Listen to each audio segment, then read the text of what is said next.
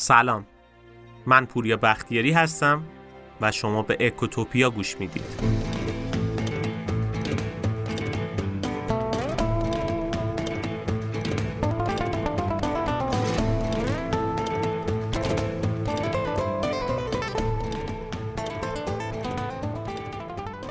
چند وقت پیش جایی میخوندم که نوشته بود یه پادکستر باید یه سالاد خوشمزه به مخاطب ارائه بده. یکم فکر کردم دیدم این چقدر جمله جالبیه و چقدرم درسته. واقعا باید یه سالاد خوشمزه ارائه بشه که محتوا اونجوری که باید و شاید به دل بشینه. روی همین حساب امروز اومدم یه پادکست ترکیبی بدم. یعنی معمولا تو پادکست قبلی ما راجع به یک موضوع صرفا صحبت می‌کردیم یا راجع به یه شخصیت می‌گفتیم یا راجع به سرنوشت یه ملت صحبت می‌کردیم اما امروز یکم متفاوته یکم سالادمون مخلوطه به خاطر اینکه واقعا اثر بخشش بیشتر بشه و شما بتونید بهتر مقایسه بکنید و تلنگرهای خوبی به ذهنتون بخوره می‌خوایم با هم بریم ترکیه و داستان دو نفر رو بگیم براتون که کارهای خیلی جالبی کردن و هر کدومشون هم به مدل خودشون موفق بودن. یک اقتصاددان و یک سیاستمدار. اقتصاددانی که کارهای خیلی بزرگی کرد و اسمش کمال درویش بود و سیاستمداری که به معنی واقعی سیاستمداره. رجب طیب اردوغان. واقعا اگه این دوتا رو در کنار هم قرار بدیم و بیایم تحولات این 20 سال ترکیه رو با هم مرور بکنیم خیلی چیز جالبی میشه. و واقعا یه آینه عبرت خیلی خوب هم برای ما هست که ما می‌تونیم ببینیم چطور میشه یک کشور پیشرفت بکنه بحرانهای اقتصادی خیلی بد رو پشت سر بذاره و چطور میشه دوباره یه سری اشتباهات رو تکرار بکنه با اهداف سیاسی مختلف. این اپیزود واقعا با اپیزودهای قبلی اکوتوپیا یکم متفاوته. و واقعا برای خود منم خیلی سخت بود آماده کردن متن این اپیزود. چون خیلی پارامترهای مختلفی باید کنار هم میذاشتیم و خب این کار اصلا کار راحتی نبود. و علت اصلی که اومدیم همه اینها رو با هم ترکیب کردیم این بود که یه دید 360 درجه درست داشته باشیم و نخواهیم تک بودی مسائل رو نگاه بکنیم. اقتصاد و سیاست و شرایط اجتماعی همه در کنار هم دیگه یه سالاد خوشمزه میشه که ما سعی کردیم امروز بهتون ارائه بکنیم. امیدواریم که شما هم از این اپیزود خوشتون بیاد چون واقعا درسه اقتصادی خیلی بزرگی داخلش داره. به نظرم مقدمه کافیه. بریم اپیزود رو شروع بکنیم تا ببینیم چه اتفاقاتی توی ترکیه توی این چند سال افتاده. قبل از شروع توصیه بکنم. منابع مختلفی برای این اپیزود استفاده شده. ولی اگه شما دوست دارید این مباحث رو و می‌خوایم بیشتر ببینید که چه اتفاقی افتاده یکی از کتابای خیلی خوبی که موجوده کتاب دیروز و امروز یک ملت واکاوی تحولات ترکیه از 1989 تا امروزه که البته تا سال 2002 رو اومده بیان کرده. انتشارات دنیای اقتصاد هم کتاب منتشر کرده که اگر دوست داشتید توصیه می‌کنم برین این کتاب رو بخونید. بریم بشنویم داستان جذاب ترکیه رو. Sandık başına giderek kendisi ve evlatlarının geleceği için cannot have such a crucial institution with a war chest of a trillion dollars and have deficient governance. So the governance is absolutely essential. yaptığı tercihle önümüzdeki Why can some Asian countries grow at 9, 10 or 11 percent, whereas the potential biz growth öyle bir kazanacağız ki kimse kaybetmeyecek demiştik.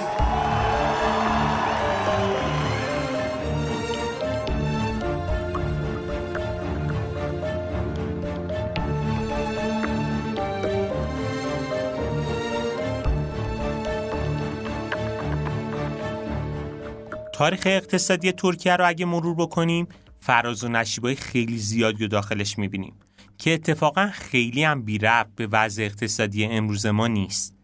توی همین چهل سال اخیر اگه اقتصاد ترکیه رو بررسی بکنیم می‌بینیم که توی دهه 1980 عملکرد خیلی خوبی داشت.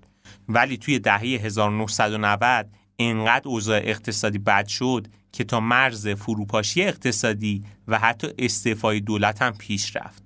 اینجا بود که کمال درویش معمار اقتصادی ترکیه وارد عمل میشه و به معنی واقعی معجزه می‌کنه و شرایط اقتصادی ترکیه رو با سیاست های درستش متحول می‌کنه. بیاین یکم برگردیم به قبل از کمال درویش. وضعیت اقتصادی ترکیه قبل از اومدن کمال درویش یعنی توی دهه 1990 انقدر بد بود که اون دهه رو دهه سیاه اقتصادی ترکیه می‌دونن. دورانی که تورم خیلی بالا میره و فقط طی 6 سال قیمت دلار توی ترکیه حدود 100 برابر میشه و ارزش پول ملی ترکیه هم افت خیلی شدیدی رو تجربه می‌کنه. حالا تورم بالا از یه طرف و رشد اقتصادی نزدیک به صفر که تو خیلی از سالا منفی بود و حتی به منفی 6 درصد هم رسید از یه طرف دیگه در کنار کاهش 30 درصدی درآمد شهروندای ترکیه باعث شده بود که ترکیه وارد یه بحران جدی بشه. اقتصاد ترکیه به معنی واقعی بیمار شده بود.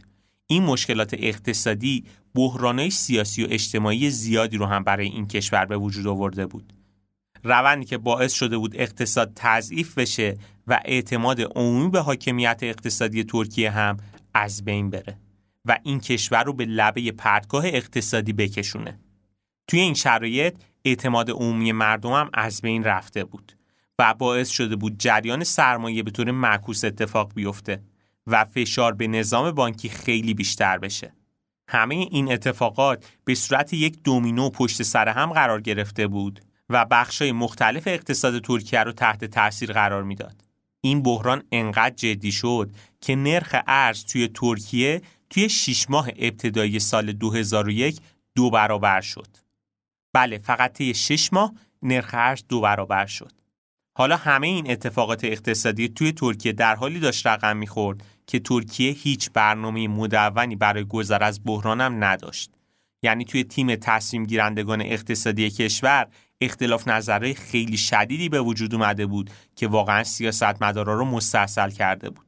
این اختلاف نظر تا جایی بالا گرفت که بین رئیس جمهور و نخست وزیر رسما دعوا شکل گرفته بود و رئیس جمهور وقت ترکیه نخست وزیر رو علنا به فساد متهم کرد.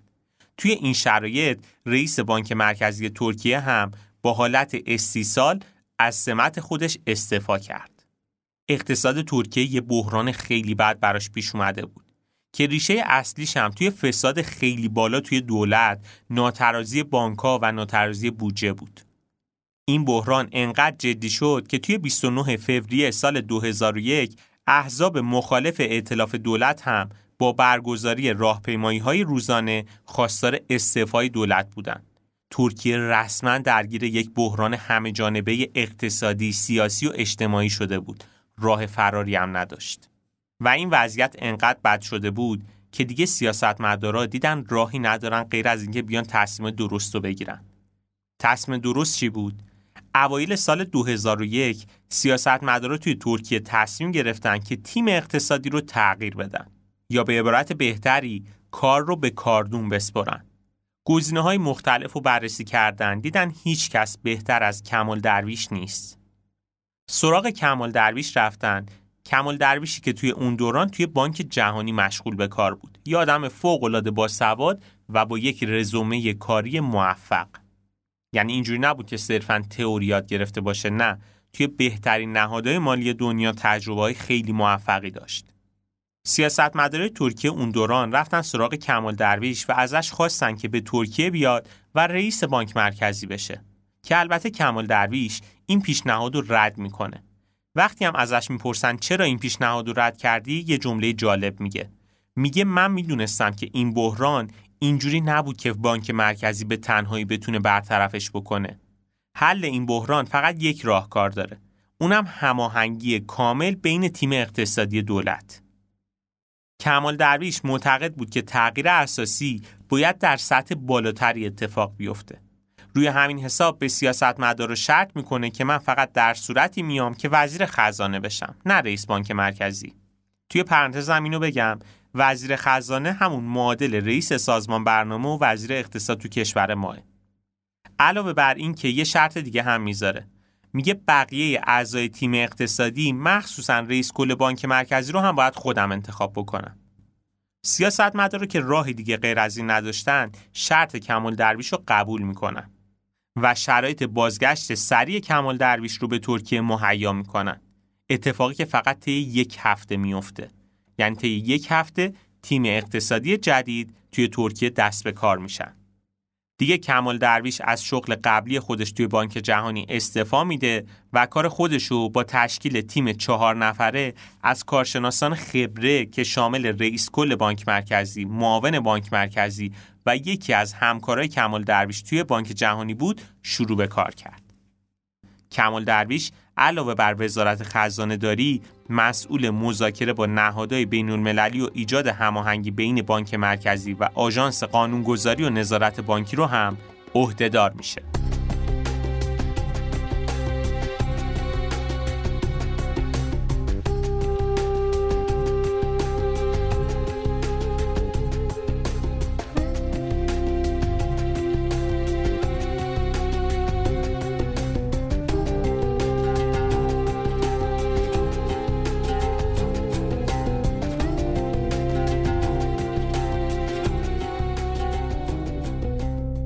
درویش معتقد بود مهمترین مسئله ترکیه اقتصاد رانتجوه. نهادینه شدن گرایش به رانت نه تنها توی اقتصاد بلکه بنیانهای اجتماعی این کشور رو هم تخریب می‌کنه و هیچ چیزی از این برای کمال درویش سختتر نبود. واقعا توی یه اقتصاد رانتجو قطع کردن دست زینفعای رانت توی اقتصاد اصلا کار راحتی نیست و هزینش حتی ممکنه به حسب یا کشته شدن خود کمال درویش هم ختم بشه. ولی خب کمال درویش مرد عمل بود. با تیم جدیدش وارد کار شد و کم کم اصلاحات اقتصادی توی ترکیه شروع کرد. به عبارت بهتری برنامه کمال درویش این بود. تغییر از یک جامعه رانتجو به اقتصادی مدرن، شفاف و بدون امتیازات ویژه سیاسی. کمال درویش از سال 2002 اصلاحات شروع کرد. استراتژی اصلی کمال درویش هم برای مقابله با این بحران تغییر رویکرد اقتصادی ترکیه بود. کمال درویش می‌گفت که چیزی که ترکیه می‌خواد تغییر سیستماتیک اقتصاد از یک اقتصاد رانت محور به یک اقتصاد مدرن و رقابتیه. این جمله رو بارها جاهای مختلف تکرار می‌کرد. و یه منطق خیلی جالبم داشت. می‌گفت که این بحران اتفاقا به نفع ترکیه شد. چون بحرانه که فرصت این اصلاحات رو فراهم می‌کنه. توی شرایط عادی گروه های زینف حاضر به از دست دادن منافع خودشون نیستن. اما توی این شرایط بحرانی که لبه پرتگاه اقتصادیه اینجاست که زینفعا برای اینکه دووم بیارن توی اقتصاد و بمونن و بتونن بازم استفاده بکنن مجبورن که تن به اصلاحات بدن. چون اگه این کارو نکنن آینده برای اقتصاد ترکیه باقی نمیمونه که بخوان ازش منتفع بشن.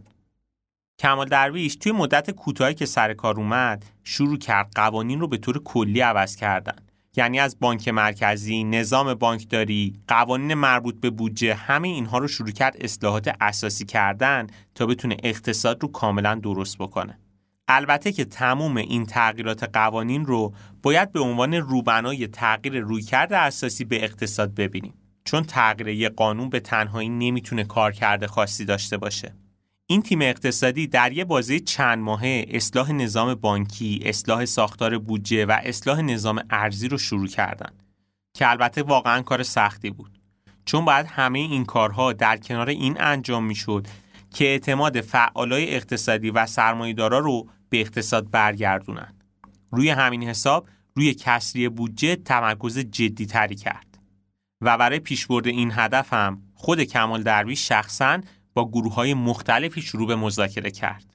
همه این کارا باعث شد اقتصاد ترکیه که حدود سه دهه بود که تورمای دو رقمی و سه رقمی رو داشت تجربه می‌کرد روند کاهش تورم رو شروع بکنه و به رشد اقتصادی هم کم کم دست پیدا بکنه. این اصلاحات از سال 2002 شروع شد و تا سال 2006 هم ادامه پیدا کرد. یکی از تغییرات جدی که انجام دادن این بود که سال 2005 اومدن 6 تا صفر از پول ملی ترکیه حذف کردن.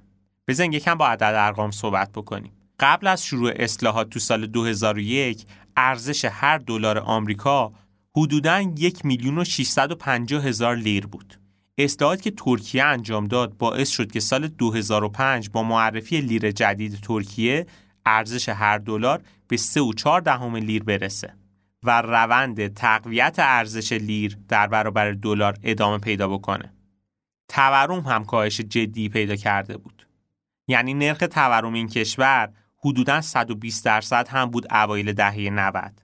ولی با اصلاحات اساسی که انجام شد سال 2003 تورم به کمتر از 13 درصد رسید.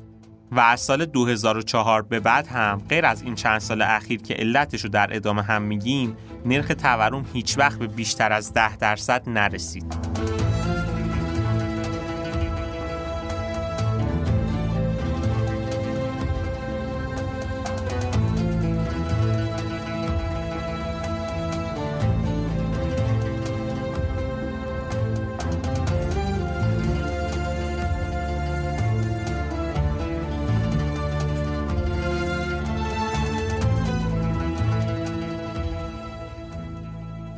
سیاست های درست کمال درویش و تیم اقتصادی کم نظیری که داشت باعث شد که موفقیت های چشمگیری تو کارنامه اقتصادی ترکیه ثبت بشه.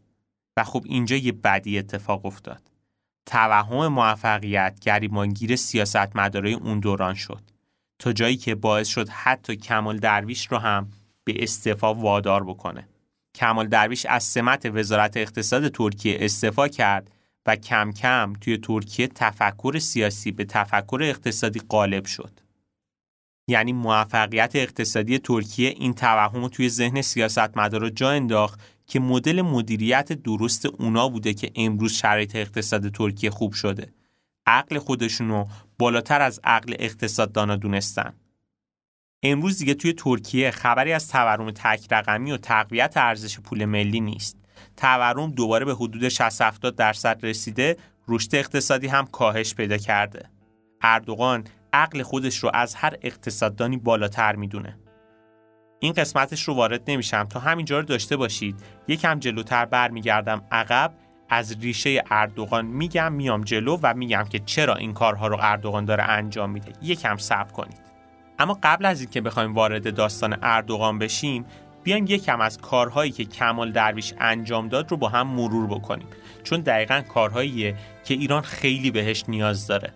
بریم ببینیم کمال درویش چه کاری انجام داده که تونسته این موفقیت خوب رو توی کارنامهش ثبت بکنه.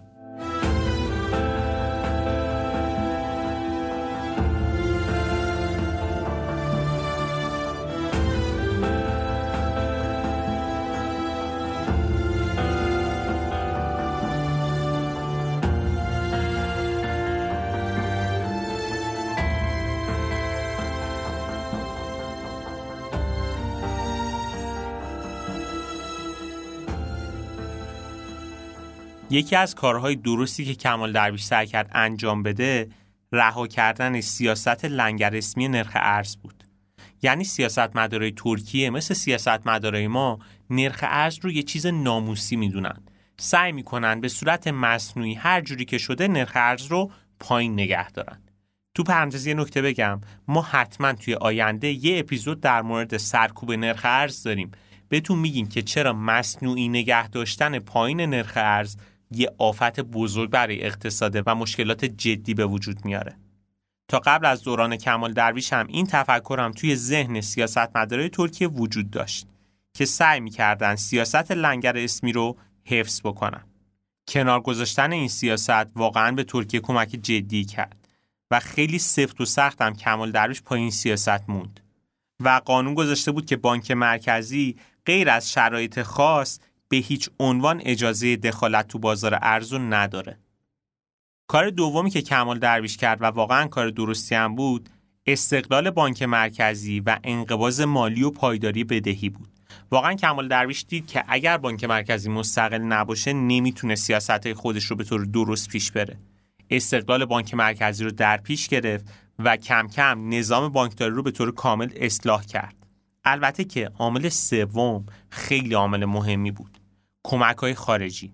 کمال درویش دید که اقتصاد ترکیه به تنهایی نمی‌تونه از این بحران گذر بکنه.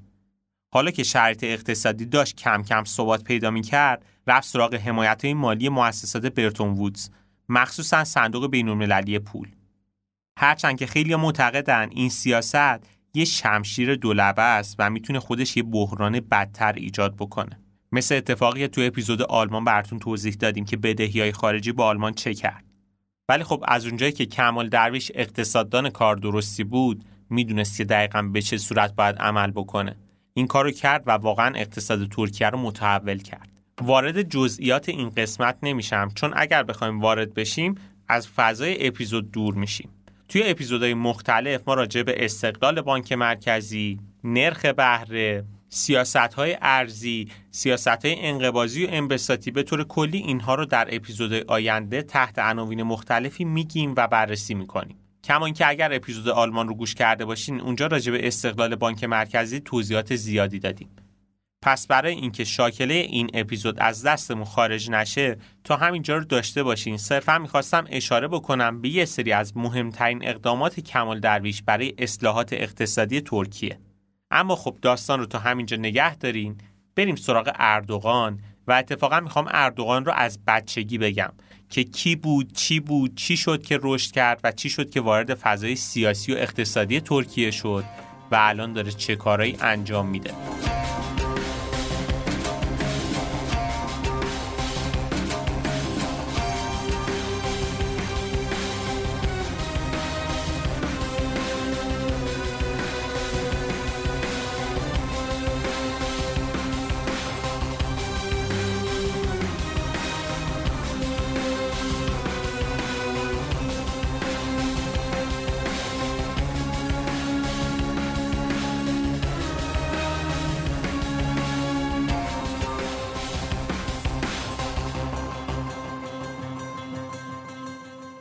اردوغان به معنی واقعی یکی از سیاستمدارترین و ملیگراترین آدمهای تاریخ ترکیه است.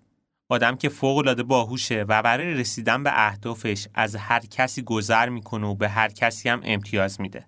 به موقعش هم دکمه طرفو می‌زنه. اصلا بد نیست بدونید اردوغان تنها مسلمونی بود که از یهودیای صهیونیست جایزه گرفت. کسی بود که هم عضو ناتو بود هم با پوتین ارتباط خیلی خوبی داشت. کسی که مدت هاست در سودای عثمانی کبیر شدن ترکیه به سر می‌بره و به دنبال از بین بردن ساختار سکولاری آتا ترکه. تمام تلاشش رو داره می‌کنه که عقاید اسلامیش رو در جای جای ترکیه اجرایی بکنه. و چند سالی هم هست که داره تفکرات اسلامی خودش رو توی ترکیه پیاده می‌کنه. یعنی در مورد حجاب و پوشش اسلامی داره تلاش جدی می‌کنه. اردوغان کسیه که اعتقاد خیلی خاصی به حقوق برابر زن و مرد نداره و معتقد که وظایف اصلی زنان مادریه. اما بیایم ببینیم اردوغان کی بود. رجب طیب اردوغان در سال 1954 به دنیا میاد. توی یه خانواده پرجمعیت فقیر و سنتی هم به دنیا میاد. پدرش یک مأمور گارد ساحلی دریای سیاه بود. وقتی که 13 ساله بود پدرش تصمیم گرفت که به استانبول نقل مکان بکنه. و روی همین حساب به هومه استانبول اومدم. اراقان کودک کار بود. برای به دست آوردن پول هم لیموناد و سیمیت میفروخت. توی یه مدرسه اسلامی تحصیل کرد. بعدش هم به دانشگاه مرمره استانبول رفت و در رشته مدیریت تحصیل کرد. که البته همیشه یه سری ادعا می‌کنن که اردوغان مدرک دانشگاهی نداره. مدرک معادل دانشگاهی داره. که البته خود اردوغان هم این ادعا رو بارها رد کرده. که خب توی ماهیت داستان ما خیلی تفاوتی نداره این قضیه اردوغان از همون دوران جوونی علاقه خیلی خاصی به فوتبال داشت تا دهه 1980 هم توی تیمای نیمه حرفه‌ای حضور پیدا کرد که به خاطر دعوا با مربی سکولارش تیم فوتبال رو ترک می‌کنه و کم کم وارد عرصه سیاست میشه.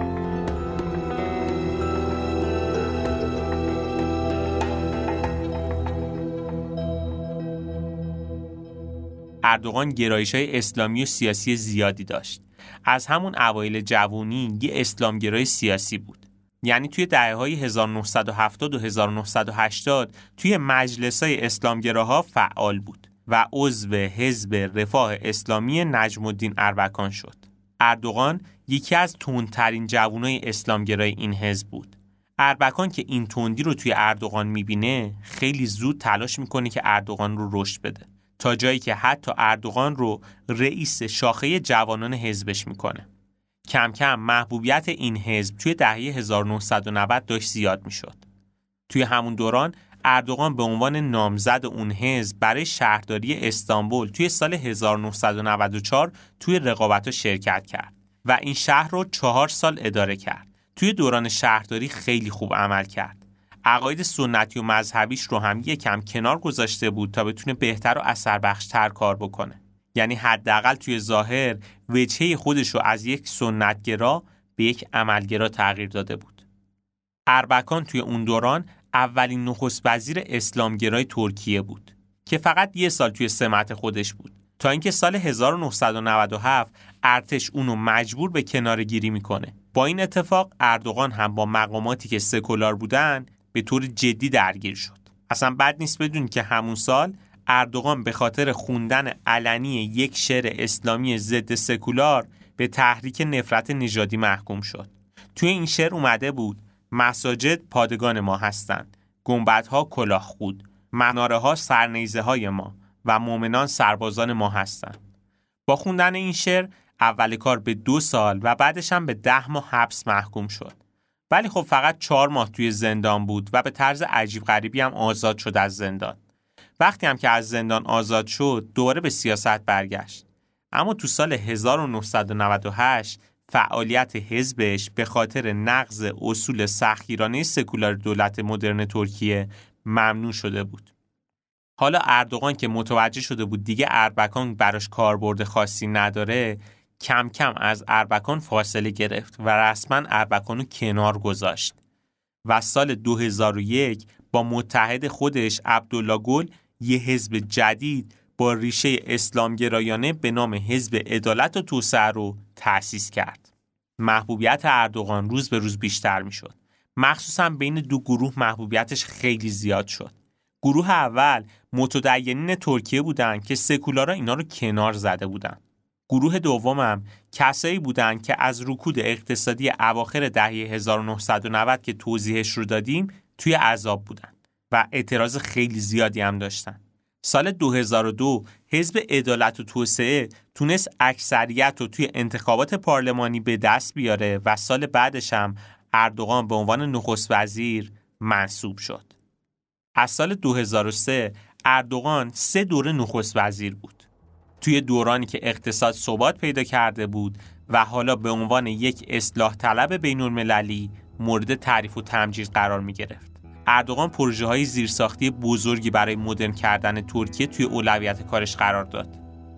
اقدامای درستی که باعث شد طبقه متوسط کشور بیشتر و بزرگتر بشن و میلیون ها نفر از فقر خارج بشن.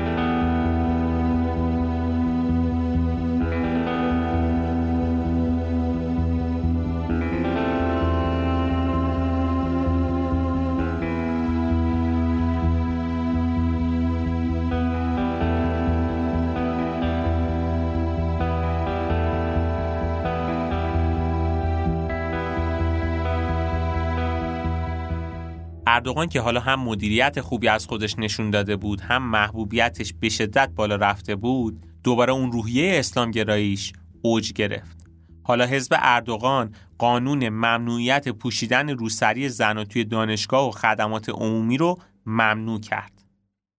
قانونی که بعد از کودتای نظامی 1980 توی ترکیه اعمال شده بود. که البته این کارش رو ادامه داد و این ممنوعیت رو در نهایت برای زنایی که توی پلیس، ارتش و قوه قضاییه کار می‌کردن هم لغو کرد. افراد زیادی اینجا به اردوغان منتقد شدن و اونا شکایت داشتن که اردوغان با این کاراش داره به ستونهای جمهوری سکولار آتاتورک آسیب وارد می‌کنه. ولی اردوغان در حالی که خودش یه مذهبی دو آتیشه بود همیشه می‌گفت من هیچ تمایلی به تحمیل ارزش های اسلامی ندارم و با این کارم صرفا دارم از حقوق ترک ها برای ابراز آشکارتر دینشون حمایت می‌کنم ولی خب همه اینا در کنار اینه که بارها گفته که نقش اصلی زنان توی جامعه باید ایفای نقشای جنسیتی سنتی باشه که این نقش بیشتر از هر چیزی مادر ایدال و همسر ایدال بودن زناست. اردوغان فمینیستا رو مسخره می‌کرد و می‌گفت که نمیشه با زن و مرد یکسان رفتار کرد. عقاید اسلامی اردوغان هر روز بیشتر می‌شد و توی تصمیمای سیاسیش هم اثر میگذاشت. تا جایی که سال 2020 مسجد ایاسوفیه رو که 1500 سال پیش به عنوان کلیسای جامع ساخته شده بود و ترکای عثمانی اون رو به مسجد تبدیل کرده بودن و آتاتورک اون رو به موزه تبدیل کرده بود که نمادی از دولت جدید سکولار بود رو دوباره به پایگاه مسلمونا تبدیل کرد. اردوغان در طول رهبریش به عنوان یک شخصیت مهم توی سیاست های بین هم رشد کرد. به عبارت بهتری همه کار کرد و از هر کسی امتیاز خاصی گرفت. با ناتو و اتحادیه اروپا و اسرائیل به خوبی همکاری کرد. اردوغان تنها مسلمونی شد که جایزه یهودیای صهیونیست رو گرفت. با حمایت آمریکا ترکیه رو در کسبت یک قدرت منطقه‌ای مطرح کرد. هرچند که رئیس یک کشور عضو ناتو بود اما روابط نزدیکی با ولادیمیر پوتین رئیس جمهور روسیه داشت و حتی توی جنگ اوکراین روسیه هم خودش رو به عنوان یک میانجی معرفی کرد. اردوغان برای بقا در قدرت و اسلامی کردن ترکیه همه کار کرد. از همه سواری گرفت هر کسی رو هم که مانعش بود از سر راه برداشت. از اربکان گرفته تا کمال درویش و خیلی از فعاله اقتصادی دیگه ترکیه.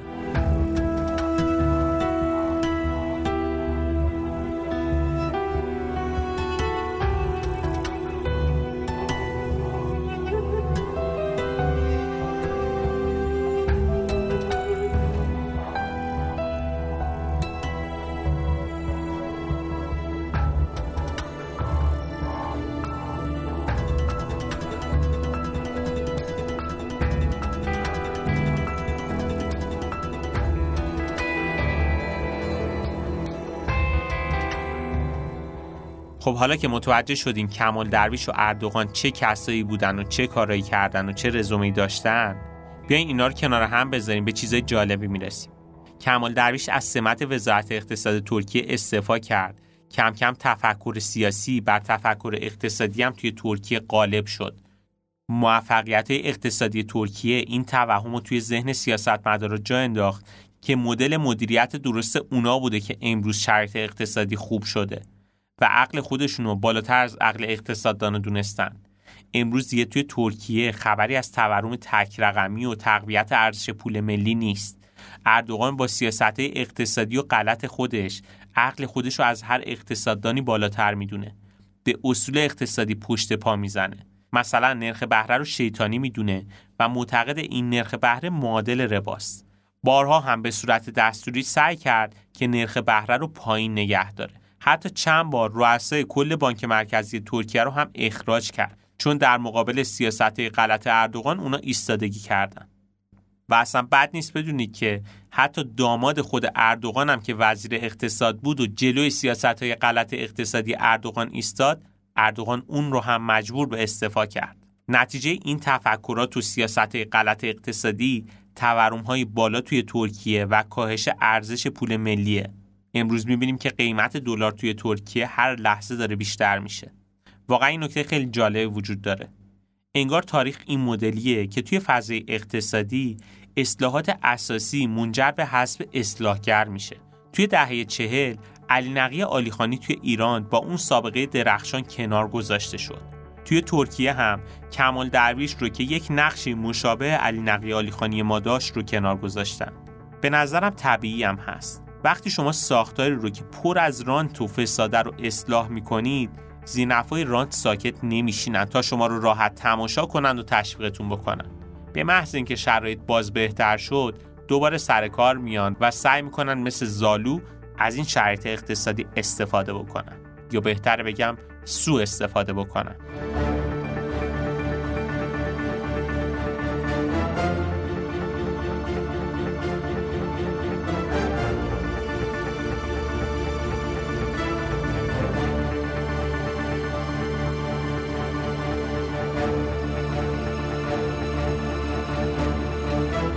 یه نکته رو که باید حتما بهش توجه داشته باشیم اینه که کمال درویش صرفا یه معمار اقتصادی بود نه منجی اقتصادی. یعنی شرایط براش مهیا بود که بتونه اون اصول اقتصاد رو پیاده بکنه توی ترکیه. کلا نباید توی اقتصاد دنبال منجی باشیم که یه نفر یه کار درست پاشه بیاد و کار رو انجام بده و شرایط ما رو بهتر بکنه نه. اگه مطالبه گری می‌خوایم انجام بدیم باید مطالبه گری به این مدل باشه که ما یه بستر مناسبی داشته باشیم که آدمای مختلف و کار درست بیان کار بکنن و شرایط رو بهتر بکنن. توی همین ایران خودمون اقتصاددان کار درست زیادی وجود داره که اگه فضا برشون مهیا باشه کارهای خیلی بزرگتر از کمال درویش هم می‌تونن انجام بدن. علاوه بر اینا باید یه نکته مهم دیگر رو مد نظر داشته باشیم. وقتی که بستر مناسب و ساختار درست ایجاد شد و یه نفر مثل کمال درویش با اون تیمش اومدن معماری اقتصادی انجام دادن و پایه های اقتصاد ترکیه رو درست چیدن این کارها اثراتش رو به طور آنی به ما نشون نمیده. خود کمال درویش بازه خیلی کمی توی ترکیه مسئولیت اقتصادی رو به عهده داشت. ولی آثار کاراش چند سال بعد خودش رو نشون داد. یعنی از سال 2006 به بعد بود که واقعا شرط اقتصادی ترکیه نرمال شد و خوب شد. از طرفی تاثیر کمک های خارجی و مبادله با بانک های جهانی هم نباید نادیده بگیریم. واقعا کمال درویش که هیچی. خیلی بزرگتر از کمال درویش هم اگه توی اون بازه توی ترکیه بودن و می‌خواستن شرط اقتصادی رو بهتر بکنن ولی اون تامین مالی های خارجی که برای ترکیه انجام شد اگر اتفاق نمیافتاد بزرگتر از کمال درویش هم که بودن شاید خیلی نمی‌تونستن اثر بخش زیادی ایجاد بکنن. این نکات نکات خیلی مهمیه. صرفا برای این دارم میگم که تک بودی نبینیم. دنبال منجی نباشیم حواسمون باشه که اگه شرایط اقتصادی می‌خواد بهتر بشه باید بستر اقتصادی درست بشه باید مبادلات خارجی ما به بهترین مدلش انجام بشه. همه اینها در کنار همدیگه است که باعث میشه شرایط اقتصادی یه جامعه بهتر بشه. بستر سیاسی مناسب بستر اقتصادی مناسب و آدمهای درستی سر کار بیان.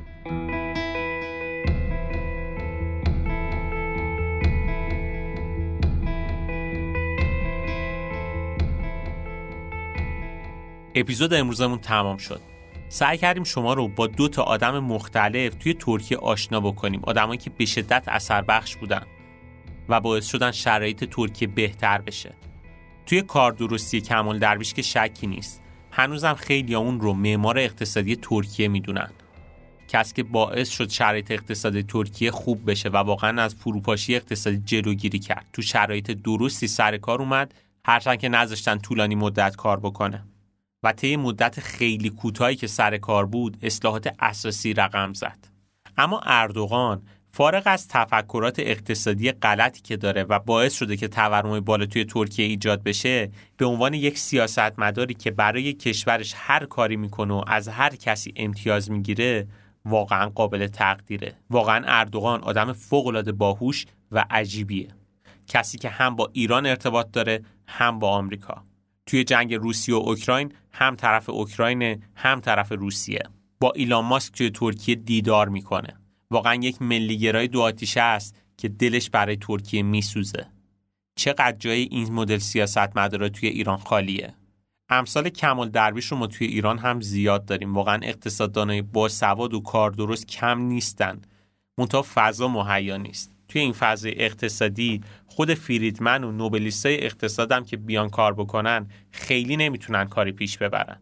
یعنی اگه ما یک گروه سیاست مدار دلسوز داشتیم در کنار یک گروه اقتصادی که واقعا بلد بودن اقتصاد چجوری اداره بکنن هنوزم که هنوزه با این همه فرصت که از دست رفته دور از انتظار نیست که شرایط ایران هم بهتر بشه. منتها به شرط که ساختار درست بشه و آدمای دلسوزی باشن. بگذریم از این بحث. چند تا نکته رو باید بهش توجه داشته باشیم در تکمیل این اپیزود. یکی اینکه به کسایی که معتقدن مردم مقصرن و تغییر باید از پایین به بالا انجام بشه حتما ترکیه رو بهشون یادآوری بکنید. یه سوالی. مردم ترکیه توی این سی چل سال اخیر تغییر خاصی کردن. متفاوت شدن متحول شدن؟ نه. این نتیجه کارهای سیاست گذاری بوده نه مردم. یعنی مردم ترکیه توی همین چل سال اخیر هم تورم 120 درصدی و شرایط اقتصادی بد رو دیدن دورانی که سرمایه اجتماعی هم به طور کامل از بین رفت. هم دوران تورم تک رقمی رو دیدن هم دوباره الان شرایط اقتصادیشون بد شده. مردم تغییر کردن؟ نه. روش سیاستگذاری و حکمرانی بوده توی ترکیه که باعث شده شرایط بهتر بشه. پس تغییر درست باید از بالا انجام بشه. این چیزیه که باید بهش توجه داشته باشیم. بازم تکرار می‌کنم. به کسایی که معتقدن مردم مقصر وضع موجودن و تغییر باید از پایین به بالا صورت بگیره حتما داستان ترکیه رو براشون مرور بکنید. مورد دیگه که باید بهش توجه داشته باشیم اینه که تا وقتی تفکر سیاسی به تفکر اقتصادی قالبه شرایط هم تغییر نمی‌کنه. اقتصاد یه علمه که جواب خیلی از مشکلاتو داده. یعنی کل دنیا غیر از 7 تا کشور که ما هم جزشونیم مشکلات اقتصادی رو حل کردن. تورم رو کاهش دادن رشد اقتصادی ایجاد کردن. که خب البته اینجا یه توهم بدی هم وجود داره که هر وقت راجع به الگوهای دنیا حرف می‌زنیم یه جواب میشنویم. ایران فرق داره. بابا از توهم بیرون بیایم. اصول اقتصاد که فرقی نداره تو چه کشوری اجرایی بشه. اینکه به روش درست اون اصول اقتصادی برای خودمون پیاده سازی کنیم مهمه. واقعا می‌بینیم که افراد پوپولیست زیادی توی ایران هستن که به اسم دلسوزی میان یه نسخه هایی میدن که فقط خودشون ارائه کردن. یعنی توی هیچ جای دنیا هم ارائه نشده. توهمایی به نام دلار زدایی از اقتصاد مستقل شدن منزوی شدن و همه اینها بوده که باعث شده شرایط ما امروز به این وضع بیفته. اینه که ما هیچ الگوی خارجی رو قبول نداریم. فقط می‌خوایم راه خودمون رو بریم فارغ از اینکه بقیه دنیا تجربه موفق یا شکست خورده توی این زمینه داشته باشن. واقعا تا وقتی تفکر سیاسی به تفکر اقتصادی غالبه شرایط هیچ تغییری نمی‌کنه. منظورم از شرایط شرایط اقتصادیه. یه سیاستمدار دلسوز و وطن پرست می‌خواد که یه گروه اقتصادی خوب تشکیل بده و بتونه این کارو بکنه. با تکرار می‌کنم. ترکیه از سال 2002 تا 2006 بود که اصلاحات رو انجام داد. شرایط اقتصادیشون از الان ما هم خیلی بدتر بود. ولی تونستن چون به اصول اقتصاد احترام گذاشتن مورد سومی هم که باید بهش توجه داشته باشیم اینه که جایگاه رئیس کل بانک مرکزی خیلی مهمه ایران اگه یه رئیس کل بانک مرکزی بله قربانگو نداشت و اگه رئیس کل بانک مرکزیامون آدمای قوی بودن که جلوی تمامیت خواهی دولت می شاید یکم شرایط اقتصادیمون بهتر می‌شد.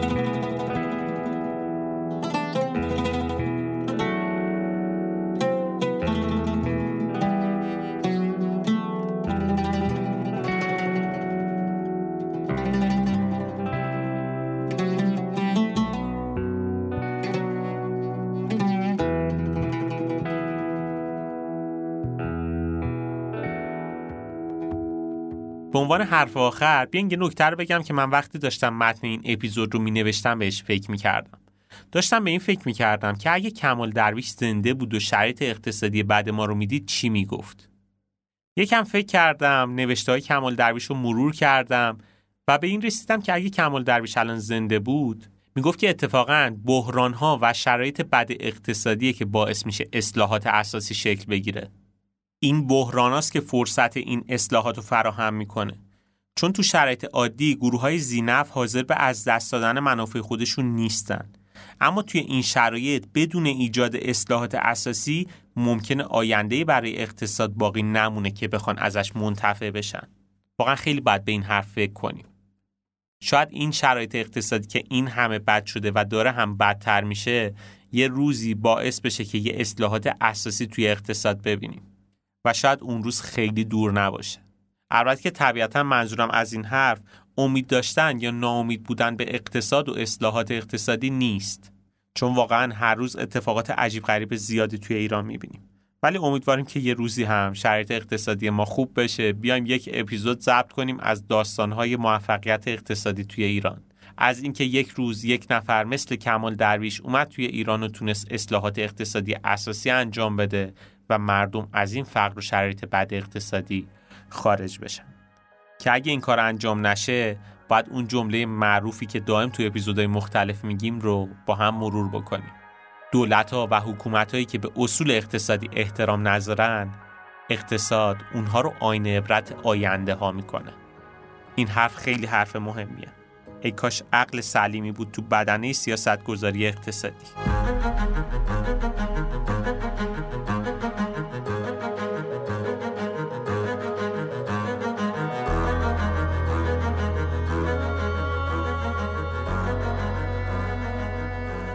خیلی ممنونم از اینکه تا این لحظه با ما همراه بودید.